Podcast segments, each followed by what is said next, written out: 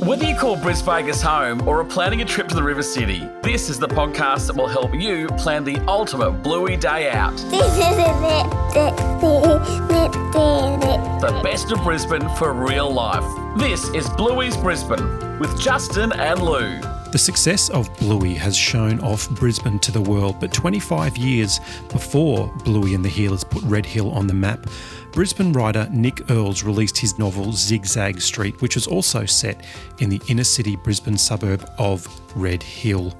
Lou sat down to talk to him about all things Red Hill, the iconic Queenslander house that the Heeler family calls home, and the three sided dunny in his house in Red Hill. Okay, Nick. They need constant maintenance. They're drafty, they're often on steep slopes, there's no insulation and no storage. What is our love affair and romance with a Queenslander? yeah, they are more than um, the sum of their shortcomings, fortunately. Um, well, they're ours for a start, and it takes people back to earlier times in Brisbane. This is a style of architecture that came about in the, the 19th century here and was very fit for purpose at the time. And, uh, and it's our major contribution to vernacular architecture. So it feels very much like something of this place. And as well, they are very aesthetically appealing. You can sort of see how they've been crafted and you if you look at a Queenslander, you can see the shape of it, the roof line, the stumps, those kind of big features, but also the finer details in the timber and often in the fretwork as well, and uh, and in the colour schemes. So they're aesthetically very appealing, and they're ours, and I think that means people are very attached to them, uh, even if they uh, don't come fully air conditioned all the time, and uh, and some of the things that we might be more used to now. Well, we used to joke it's naturally air conditioned because the, Yes. the breeze came in from everywhere. Well, and and and you know. In, in summer that feels like a design feature, and in winter that feels like the someone's the builders let you down badly. oh, yes, absolutely, yes. And like, what was the reception of when, like, Zigzag Street went all over the world? You had that translated into several languages. We get messages a lot, in particular from US listeners, about what do you mean this place that we're seeing on Bluey is real? What was the Yeah. reception of things like this Queenslander and the sense of place with international audience for you? Well, I can certainly relate to the response you've had with Bluey um, because um, I'm, with Bluey, you know, the the characters people will connect with, and that's what happened with my book. But then they're thinking, "Wow, this place that they're in," and I can remember the first email I got from a reader in Sweden where she'd connected with the story because she'd just been dumped by her boyfriend. Uh, but she was emailing me because she wanted to say, uh, "But you know, Brisbane houses on sticks. How exotic is that?" And and I just wanted to say, look, the maybe the only exotic thing that happened in Brisbane today was I got this email from Uppsala, uh, but it was very interesting getting to see it through the eyes of people in Johannesburg and, and Mongolia and a range of other places, people who'd never been to Brisbane before, and got a sense of the place and of these these timber houses perched on their long legs on the steepling hillsides of the inner suburbs and thinking that seemed like a really interesting place. And like we're looking at the Heeler home right now. And if I was describing to you, oh, my house is painted yellow and it's got a red roof, and there was another colour for the battens underneath the veranda, it kind of sounds like, you know, a rainbow house, something made up. But it's actually, it's it, it's it, right? It sounds completely uh, like it sounds cartoonish. Yeah, funnily and- enough. Yeah, and and yet it's not. And I think it. I can understand why people would think that. You watch a, an, an animated show on TV, and you see the colours, and you think that's part of the game that they're playing in the show, uh, because you know you might have dogs that aren't a standard dog colour, for example. Uh, but no, that's the palette of these houses originally. And I think it was only really well into the 20th century that people started painting them all white.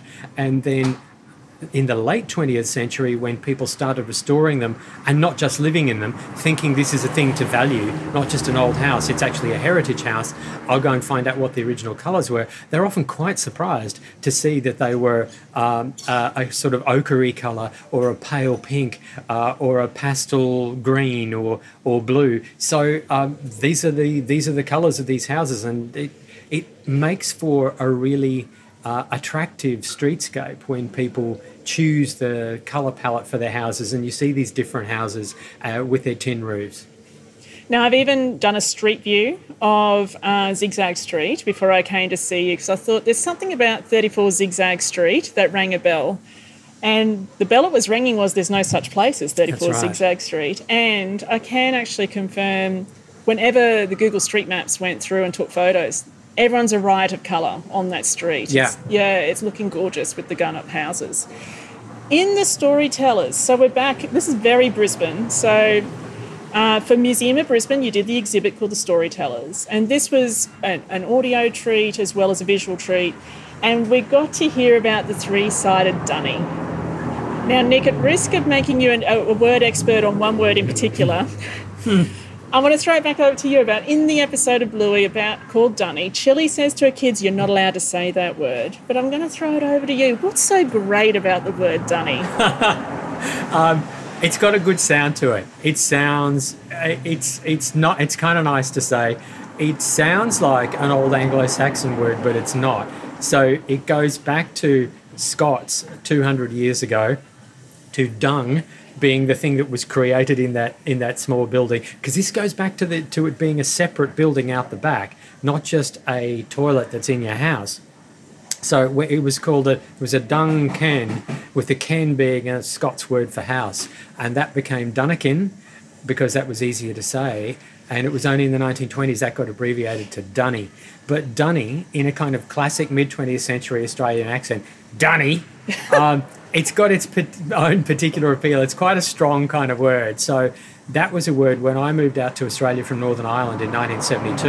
It was a word that was new to me uh, but and sounded very Australian, and was very much used by people of that sort of vintage. So now, um, kid, young kids in Australia now might find that they have grandparents who occasionally use that word. Um, but uh, yeah, it's uh, it's great that that throughout history, different bits of the English language have found their own euphemism for toilet, and that seems like it's ours. I think too one of the things is the dunny, the outhouse in the backyards of Brisbane was such a distinctive shape. This little TARDIS type box, phone box type building structure.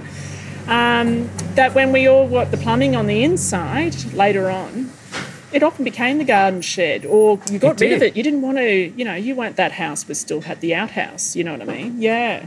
But yeah, a lot of them stayed as garden sheds, and uh, and so it was in the '60s, 1960s, that Clem Jones, the then Lord Mayor of Brisbane, determined to make it his mission to uh, to give everyone plumbing on the inside of the house, and um, but a, a lot of those outhouse buildings stayed, and I can remember driving around with visitors in the late 70s and early 80s when there were when there were many, many of them still around, and uh, and the visitors from the UK would say, obviously everyone here really cares a lot about their gardens because they've got a garden shed out the back, and that's when my mum or dad would have to go. Actually, that that's the toilet. Uh, and there are still some, and but you've got to keep your eye open for them. There are still some that have been around for well. 70 years or more that are still there in, in people's gardens, still being put to use. But one of the things that I thought was interesting was that when someone renovated a house in one of our inner suburbs uh, and brought the bathroom and toilet inside, it's highly variable in terms of how that worked out.